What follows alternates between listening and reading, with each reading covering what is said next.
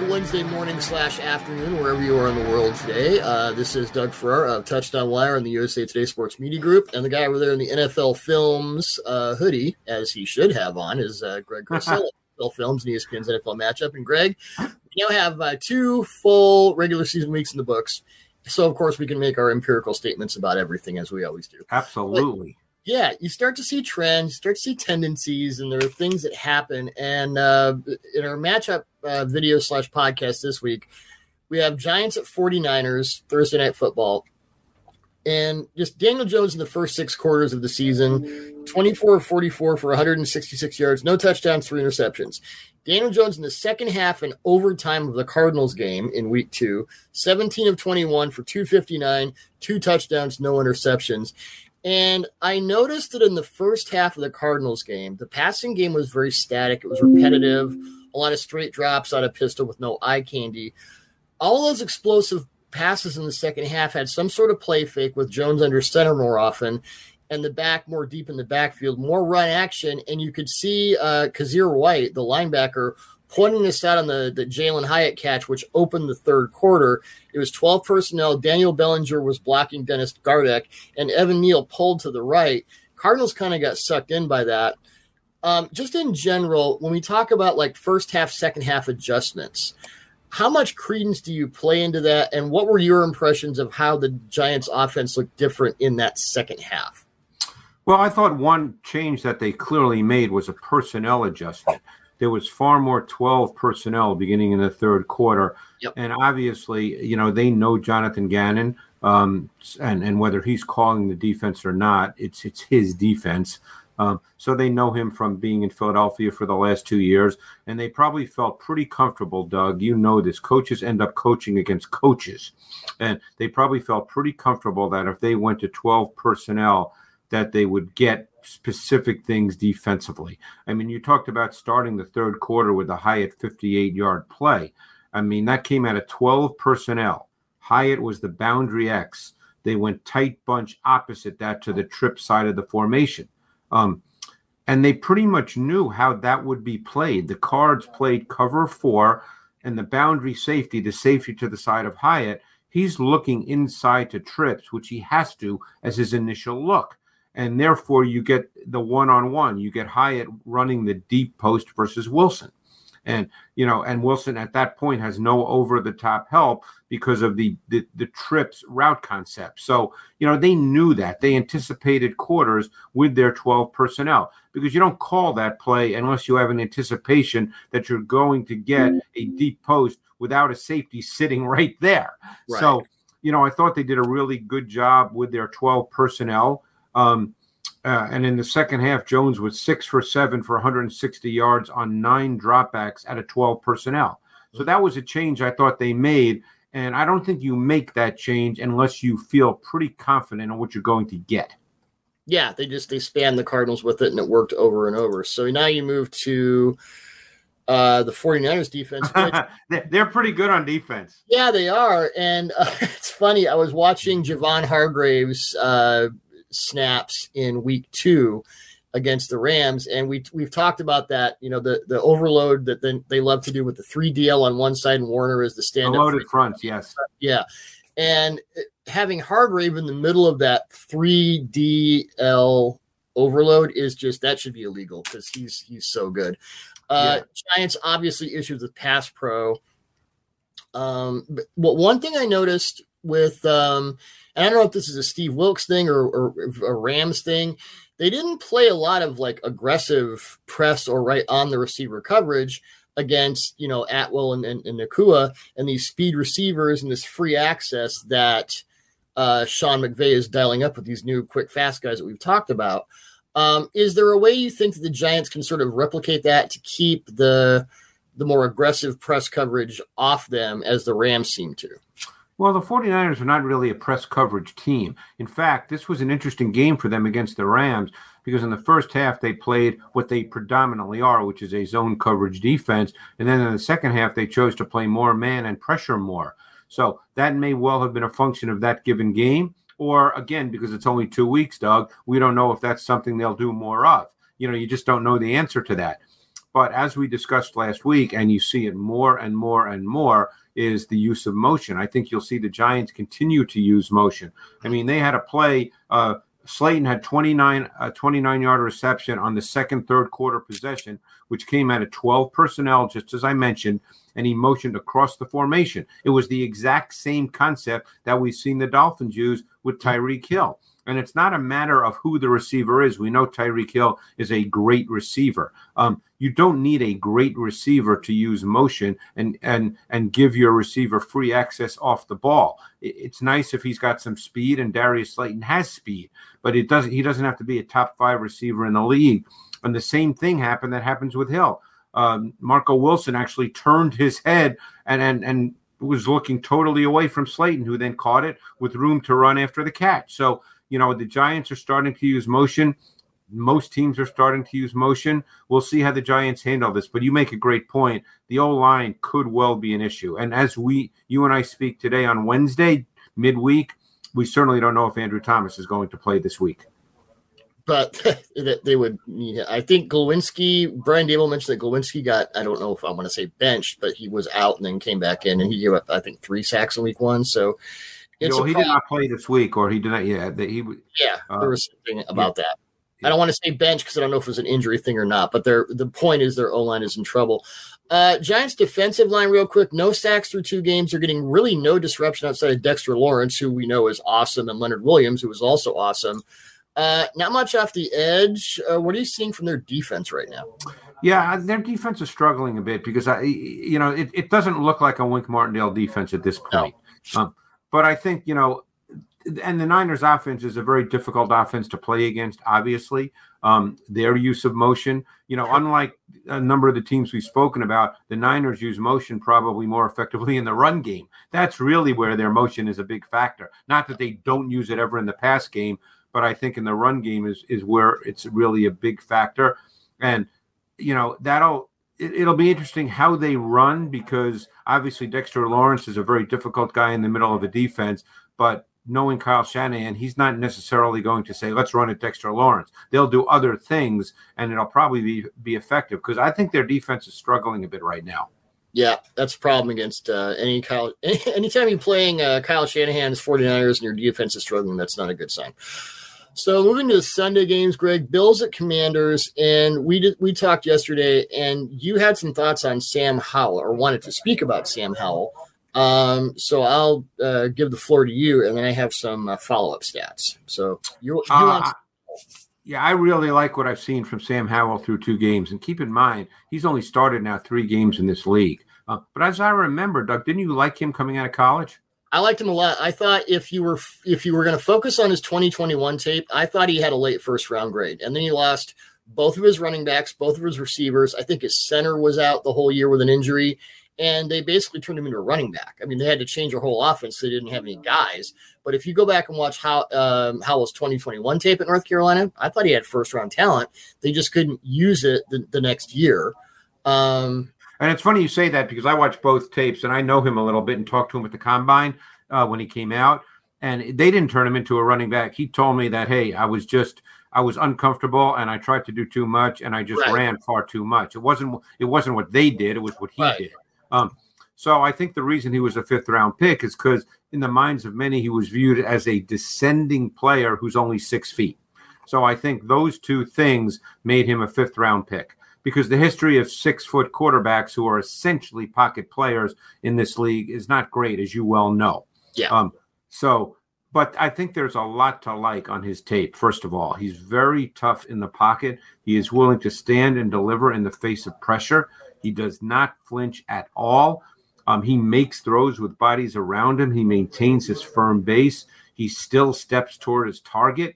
He's very fundamentally driven in the way he throws a football. He's an over the top thrower, which you don't see too often anymore with quarterbacks, but that's really important for him in the same way it was important for Drew Brees. Because when you're six feet, you know, to throw with that three quarter uh, delivery, which a lot of quarterbacks throw with, uh, that, you know, that hurts you because you're six feet. Um, and he's got a good arm. I think for a guy who's only played, you know, started three games, I think he sees things pretty well. I think he knows where to go with the ball. He doesn't force the ball. He doesn't look hurried in the pocket. Um, I really like what I've seen uh, in two games, it, these two games uh, from Sam Howell from this season. Yeah, I got my years mixed up by like his 2020 tape in college right. was one that you want to watch. Then 2021 it all changed, and you know, uh, good point about him sort of turning himself into running back. Up the 30 yard touchdown to Terry McLaurin with 11:53 left in the third quarter, which will be in the uh, matchup show this week. By oh, the way, Oh, cool. So he ran what I thought was that a post he, uh, against quarters. Everyone's converging on it. Howell throws this beautiful deep pass, and the thing that I like was he sort of moved to his left to get a clear spot. Yeah, he had a really comfortable, subtle but comfortable pocket movement that's the kind of thing you like to see. I'm, I, you know, I was a Sam Howell guy before, as we've noted, but um, yeah, it, it seems to be. Well, I'm breaking down that play in the matchup show this week, so people can see exactly what that play was. Um, cool. Yes. So, uh, yep. So, uh, Bills defense, we all thought that was Sean. You and I talked about this in the offseason. Talk, Sean McDermott's going to take over the Bills defense from Leslie Frazier. We're going to see a lot more blitzes. Oh, contraire, Monfrere. Through two games, they ranked 30th in blitz rate. Only the Steelers and Panthers have blitzed a lower rate. And this is interesting because uh, when you look at Howell's explosive passing plays for two weeks, nearly all of them have come against five or more pass rushers. Now, a lot of those plays came against the more the standard five man fronts against the Cardinals, Jonathan Gannon, or four man fronts with the linebacker in the middle. So it wasn't necessarily blitz but he's really good at mitigating pressure and taking a profit when he's disrupted. He's not out there like playing hero ball when the stuff isn't there. And that's kind of the other thing I like about where he is. You, are still talking about Sam Howell? Yeah. Oh, okay. God, yeah, because you mentioned the Bills D. Um, the Bills D is hard to get a feel for after two games because of who they played against. So it's it's a little difficult to know that for sure what what Sean McDermott wants them to be. But you know, I think that the uh, this offense that they'll face. Uh, is is pretty good. They they they are committed to running the ball. They certainly don't have an explosive back, but Brian Robinson is a is a strong, physical, competitive runner. He can be a sustaining back, and they obviously have three really good wideouts who can line up anywhere in the formation. Um, so uh, you know, I think it's I think it's a well conceived offense, and we'll see how Howell continues to play. I mean, this is this is one of the more intriguing games to me of week uh, week three. The uh, the Bills at the uh, Commanders. Um, it, it's two weeks in, so it's hard to say early. But have you seen any sort of common characteristics uh, characteristics between what uh, the Chiefs' offense and what the Commanders are doing with Eric Bieniemy moving over? Or is it too soon to kind of look at that? you know, I haven't really thought of it that way when I watch because you know uh, I wasn't thinking as schematically. I was thinking more in terms of you know watching Howell closely, and so yeah, that's hard for me to answer to be honest. Yeah, uh, Chargers at Vikings. Speaking of defenses that don't always, we've talked about this how with Brian Flores, you never know what you're going to get. You don't. Week one to get against the Buccaneers, the Vikings had a light box on 37% of their defensive snaps, which ranked 28th in the league. Against the Eagles last Thursday night, they had a light box on 63% of their defensive snaps, which led the league. And we all saw that five man umbrella with Big Nickel over and over, which the Eagles just ran all over for 259 yards and three touchdowns on 48 carries, which makes sense. If you get a bunch of light boxes, you run the ball right down their throat. Now, the Chargers have run the ball this season 61 times for 294 yards and three touchdowns. Both Austin Ekeler and Joshua Kelley have played well. So you kind of wonder what Flores' strategy is going to be this time around. It'll be interesting because, you know, clearly last week against the Eagles, he he did not want to get beat by the pass, and he got beat twice, obviously, uh, on, on long passes. One Both was, were on blitzes, I believe. Yeah, I think this touchdown to Smith, there had to be some kind of bust involved. Um, yeah. I don't know if the first one was a bust because you know Theo Jackson was right there, but the second one there was some kind of bust involved on the second one. So you don't know. You know he's playing against a Chargers core of receivers that they have four of them that are all six two or larger. Okay, so how does he feel about matching up to those guys? I got the impression he wanted to sort of you know protect his corners against the Eagles against two really good wideouts in Smith and AJ Brown and you know, obviously chose to play a certain way, which the Eagles then exploited. Um, but I, you know, again, it's it's it's almost impossible to figure out what Brian Flores is going to do. He could come out this week and say, "The heck with it! I'm just going to pressure all the time." You never know. and yeah. because he, he certainly, in his background as a as a coach, he has done everything, and I don't think we have enough time this season with two games to say I feel comfortable he'll do this. You know, I don't think we know that. So I think that you're going to see the Chargers offense under Kellen Moore uh, kind of have to work through the game, just as the Eagles offense did last week when Brian Johnson brilliantly then understood exactly what he was getting and made the necessary in game adjustment. I think Kellen Moore is going to have to end up doing something similar. Yeah, it was not a Jalen Hurts game for sure. What have you seen from Herbert under Kellen Moore in the first two weeks? I don't, I mean, again, without going into the exact concepts, yeah. I don't think the offense. Herbert, he seem more comfortable. Is there more of a deep ball? Do you see any difference? No, it looks exactly the same to me. Um, okay. You know, again, without I don't want people to say, well, no, the route concepts are different. I don't mean the oh, no, no, no. just route concepts. I just mean the fact that they don't really attack very much intermediate and vertically. Um, you know, it still to me looks very, very much the same in the overall conceptual underpinning. Now, again, that could all change. Uh, I could be missing something, uh, but you know, I, I, don't see this right now as a truly explosive pass game, which I think a lot of people expected. You know, when when you know, because Joe Lombardi came under attack, and you know I have my thoughts on that, which we don't need to get into now. But right. he became an easy guy to rip, and uh, you know we'll see. If, whereas Kellen Moore seems to have a very good reputation, so we'll see how this plays out over time. Yeah. Um, speaking of offensive coordinators who are really getting it right now, it's not all his fault. Luke Getsy of the Bears. So we have Bears and Chiefs. And by the way, the on-off splits for the Chiefs defense with Chris Jones are as preposterous as you would expect. Like it's it's otherworldly. So good for them that, that uh, they have Chris Jones back. So Fields, um, I mean, I've I've written a tape piece on it. I you know, I just I, I want to get your thoughts on where this passing game is and who's responsible and what you've seen because I feel like I've already sort of uh, you know dipped the well there. Well, I think they basically run what everybody runs. And I think when receivers are wide open and, and the plays work, that the quarterback has to deliver the football. So I, I don't know what's in Justin Fields' heads, but head, but I would say that um, elimination and isolation, to use my term, is one of Fields' major issues. He gets stuck on his primary read player or side of the field, depending on the route concept, and he just doesn't have a natural feel to when to eliminate it and progress to the next read. Um, I think there are times I feel like he's looking right where he should be looking, and the receiver is open. And for whatever reason, he doesn't turn it loose. So something is not registering. Some synapse is not firing for him to turn it loose. Um, so, you know, I would say that right now, based on two weeks, I would say that Fields is really struggling just to in, in those areas I just mentioned. You know, mm-hmm. like I said, you never know. Uh, I mean, they had a play last week, which has been shown over and over and over again, which they ran H seam, and the, the, the running back was wide open running the seam. H seam is halfback seam, and it appeared he looked right at him and he didn't throw the ball. Only yeah. he could tell you why he didn't throw the ball. I can't tell you that. Yeah. Um, and it's not, you know, he seems to be. I mean, and and we're doing this Wednesday morning. I just watched the start of his press conference, and he said, "I'm thinking too much. I'm not just doing." Well, yeah, obviously. Um, and they came out against the Buccaneers with some nice vertical concepts. They had a 33 yard and a 31. That was the first play of the game. Absolutely. Yeah, first, first and third offensive play for the Bears. And actually, he read the coverage well on that play. Yes. I mean, he read coverage, delivered the ball with timing. It was a dagger concept, and which means there's an inside vertical and an outside dig, and and he threw the deep dig to Moore. I mean, he did a really good job there. So this wasn't entirely disastrous. I wonder if it's almost like the script, the first 15 or the first 20, it's like that's where he's comfortable.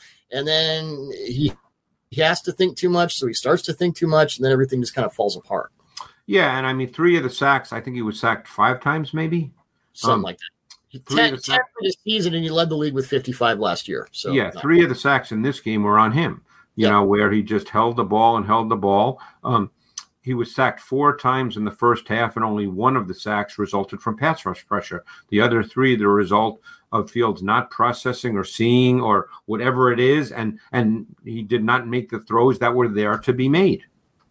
Are you surprised at all they're not using more design QB runs for him? Because if I were, and I'm not blaming Getsy for, you know, I don't know, but if I were Luke Getsy, I would be spamming whatever Shane Steichen is doing like all the time, both for Hurts last year and for Anthony Richardson this year. Some really cool. Well, uh, again, uh, now we, we get into a larger discussion, Doug, of, of of quarterback play in the league, and there's no question more and more quarterbacks like R- Richardson, theoretically Fields Hurts falls into this category that come into the league that have running ability, and you like to be able to use and deploy that running ability. The question is, how much do you want to do that? And at what point does a quarterback have to become an efficient pocket player? Now, again, efficient is a relative term.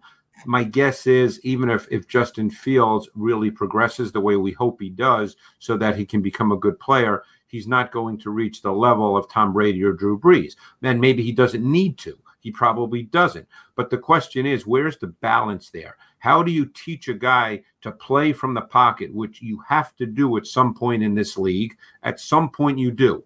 So, how do you teach that if you're not working on the the traits and the details and the nuances that lead to that kind of efficiency. So I don't know the answer to this, but there's a balance there, and mm-hmm. it's easy to say, "Oh, let's run him because that's what he does really well." But you know, you can't just run him on every play. And when it's third and eight, and he needs to make a precise throw, even if it just gains nine yards for a first down, he needs the traits to be able to make that throw. Yeah. Well, I mean, and that's the thing. You you want to and maybe that's what they're doing with him and that maybe that's why he's so uncertain is because they're trying to develop him as a pocket quarterback and that's just not where he's comfortable yet. And that's where these sort of freeze right. so again now it gets down to the particular coach and the particular player and the relationship between the two and how you build that trust and comfort. And so it does work eventually you know yeah. because if it doesn't work eventually it's it, it it ultimately won't work. You, you know you have to make throws from the pocket in this league at some point. Yeah, and I don't, you know, I, it's not like Luke Getsy is doing nothing but ISO. I mean, he's designing things that should work, and they're not complicated. Uh, you know, I hate using no. that term. That's not the right term. They're they're things that everybody runs in which the reads are pretty well defined. So, you know, it's not as if he's you watch the tape and you and you don't say to yourself, "Man, I'm not sure. What's that play? Where should the ball go? You know, they're they're doing what everybody does. You know, as you and I both know, there's not a thousand route concepts. You know, most most teams run the same things. It's just how they get to those things. Yeah. Um, there's been a lot of hue and cry over the the three play sequence that ended with Shaq Barrett's uh, pick six, where oh they're running screens on three straight plays. I'm like, yeah, I don't get into that. Shaq Barrett made a great play. Yeah, I don't, get, great... I don't get into that stuff. No. And well, the reason I bring it up is Lavonte David said, well, we identified that because they ran the same play. Like, well, first of all, defenses identifying what offenses do happens a lot more in the NFL than you think, and the fact that they ran three straight screens. Well, the you know like the route concepts were different, the receiver uh, right distribution and location. As I love, you know, your one of your favorite things. The reality different. is, Doug, is that coaches know pretty much what what the other team's doing all the time. You know, yeah. if you talk to coaches, they're not surprised by things. You know, particularly coaches who've been coaching a long time. You know, th- that's the way this works. You're not fooling people. You're out executing them. You're maybe doing a little tweak that makes that just takes something a half second longer for someone to recognize. But you know, you're not winning because you're fooling people or gimmicking people. You know, so I don't get into that kind of stuff at all because to me, sitting here and watching tape all day, that is not really relevant to the conversation. Yeah, and it wasn't like they were running, you know, the same personnel package and the same little, you know, dinky whatever. It, it was there was a screen read, yeah, but okay, you're backed off in your own end zone. You just want to. guy made a phenomenal play. Yeah, he made a phenomenal play. Um, Monday Night Football, one of two Monday night games, uh, which makes our head hurt, kind of. Uh, but Eagles at Buccaneers, and we discussed last week, and this wasn't a Jalen Hurts game because they ran the ball 500 times. We know this. Week one, we discussed Jalen Hurts. You said Jalen Hurts isn't, you know, always identifying, kind of seeing things way you'd want. He and didn't I thought, week one in the interception, the interception against the Vikings was uh, uh, in week one against the Buccaneers. Brian Flores called 14 mug looks, uh, two extra defenders lined to either shoulder of an interior offensive lineman, mostly the center. those two defenders dropped into coverage 11 times. So this was a thing in week one. It was a thing in this interception. Jordan Hicks and safety Theo Jackson bookended Jason Kelce. Both dropped into coverage. It looked like Hurts was trying to hit Smith on deep end and he completely kind of missed Jackson. Like, why didn't you see that? Can't answer that. I mean, I mean, just you know, from what you saw on the play, and and I mean, it was third and sixteen, and yeah. the Vikings rushed four. Okay, they started with a double mug front look and a five shell coverage look on the back end. That's what they started with. Okay, mm-hmm. they ended up with a four D line pass rush and loose cover two because it was third and sixteen. Okay, the Eagles ran dagger. And dagger, as we said a moment ago, is an inside vertical and an outside dig. So he forced the dig ball to Smith with absolutely no window. Okay. Jackson was the underneath hook defender getting depth. He was playing the down and distance um, because it was third and 16. So he got far more depth in his drop than you would normally get as a cover two underneath hook defender. But like I said, it was third and 16. And then uh, I think it was Bynum. It, it might have been Bynum who was the cover two safety to that side, he was in position as well to make the interception. So, just like we talked about with Fields, only Jalen could tell you what he saw and why he threw it. Obviously, it should not have been thrown because two guys could have intercepted that ball. So, you know, but that's what happened on the play. Yeah. Um, Todd Bowles' defense, in short, what challenges do they present? Uh, I, don't, I don't assume with Vita Vea you're going to run the ball 48 times. So that's probably not going to happen. Well, that was a specific, you know, again, yeah. I, I think Brian Johnson should get a ton of credit because of what he did as a first year offensive coordinator in the NFL. Because as we mentioned a moment ago, when you play Brian Flores, you don't know what you're going to get until the game starts to play out. And he then recognized what he was going, what he was getting and he made the necessary adjustments so it was not a Jalen Hurts game because they just kept running inside zone against basically a five shell deeper coverage look, yeah. and they were just gashing them with zone. Um, so that was just a great adjustment. And the goal each week is to win the game. The goal each week is not for Jalen Hurts to throw for 350. The goal is to win the game, and they won that game in the way that was required. Now, getting to Bowles – Bowles is maybe the best in the league with zone pressures. Mm-hmm. And so people understand there's a difference between zone pressure and man pressure. A lot of teams blitz and they play man coverage behind it. Those are man pressures. Bowles is phenomenal at zone pressures where you play some form of zone match behind it. At some point, you do have to match, but it's not man in the sense of the way people think about man. It's more zone match based on the how the routes develop and he's a master at overloading your protection based on his breakdown of how you protect. So you have to be aware of that when you play the Bucks. Yep. Uh, moving to the Buccaneers quarterback situation, which this is my note, my, my, first notes on Baker Mayfield after watching him this morning. He looks like he's been in Dave Canales' offense for five years. He had one uh, completion to Godwin where Godwin was his third read. I'm like, wow, you are uh, and I've always felt that Mayfield was best in 11 personnel just based on my study. This season, he has 48 dropbacks in 11. He's completed 31 of 44 passes for 324 yards, 216 air yards, and all three of his touchdowns.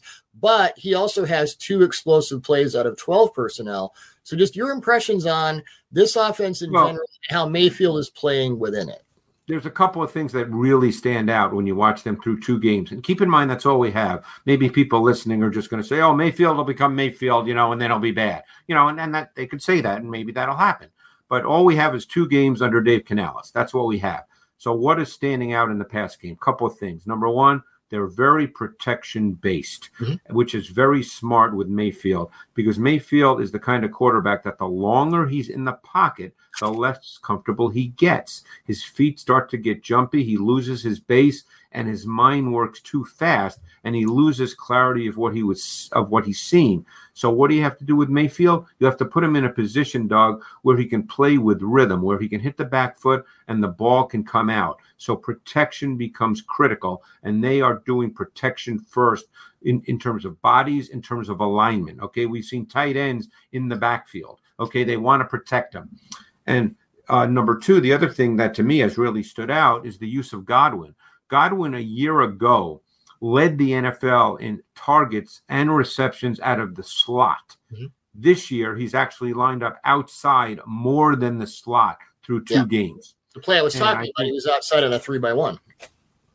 Uh, uh, say that again the play I was talking about, he was outside on a three by one, and he came in, and I think he was Mayfield's third read. So that that well, yeah, he and he caught a twenty four yarder on second and ten on their second possession. Where again, dagger, everybody runs dagger, and it was a classic case of what I'm talking about. Otton started in the backfield. He was able to release through the line because it just turned out to be a four man rush, um, and so so Mayfield was comfortable and he was able to throw with great timing, which is what we've seen through two games and Godwin ran the, the dig route and he just put it right on him with great anticipation.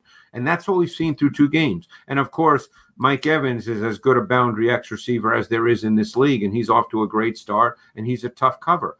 And it'll be interesting in this Monday night game with Avonte Maddox out, what mm-hmm. the Eagles decide to do in the slot and how that might impact what they do with on the outside because I thought Josh Jobe played very well last week, playing outside in place of Bradberry. And we may see Bradberry in the slot and Josh Jobe staying outside. I don't know the answer to that, but we'll see. I think Jobe's probably a better press corner, aggressive man corner than Bradberry. I would agree with that. More a technician. Yeah. Jobe is more of a get your hands on a guy and, and yeah, he's feisty, he's competitive.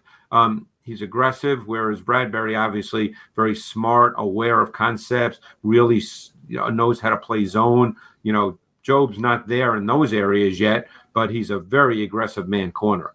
Yeah, on the touchdown to Evans, Mayfield said, "Well, Mike's the best go ball, you know, go up and get it receiver in the NFL." So I'm just throwing it up there. So it's good to know what your guys do best.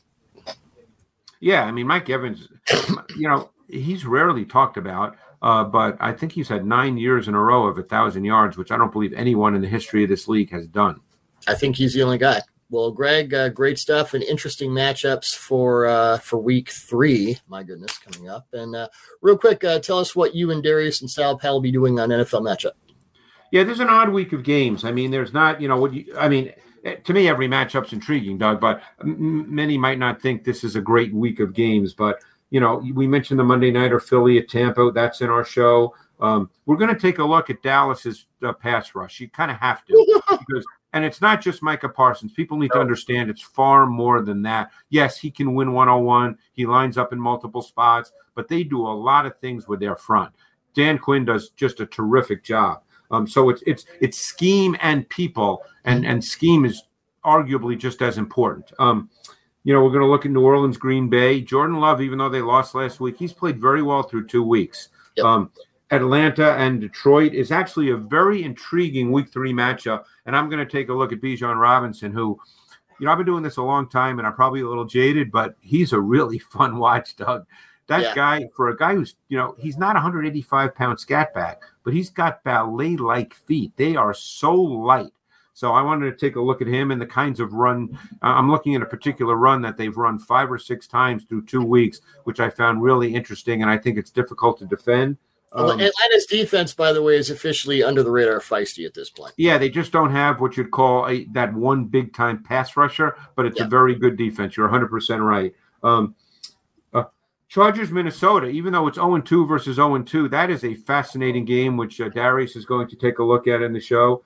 And we're going to look at Carolina and Seattle. You know, Seattle came back really nicely after the clunker week one. I actually think Seattle's a good team, and I'm really curious to see how this year progresses for them. Great stuff as always, Greg. We'll uh, be talking more matchup stuff next week. Everyone, DVR NFL matchup on uh, ESPN over the weekend, and we'll talk to you uh, next week at the same time. Thanks, Doug. Appreciate it.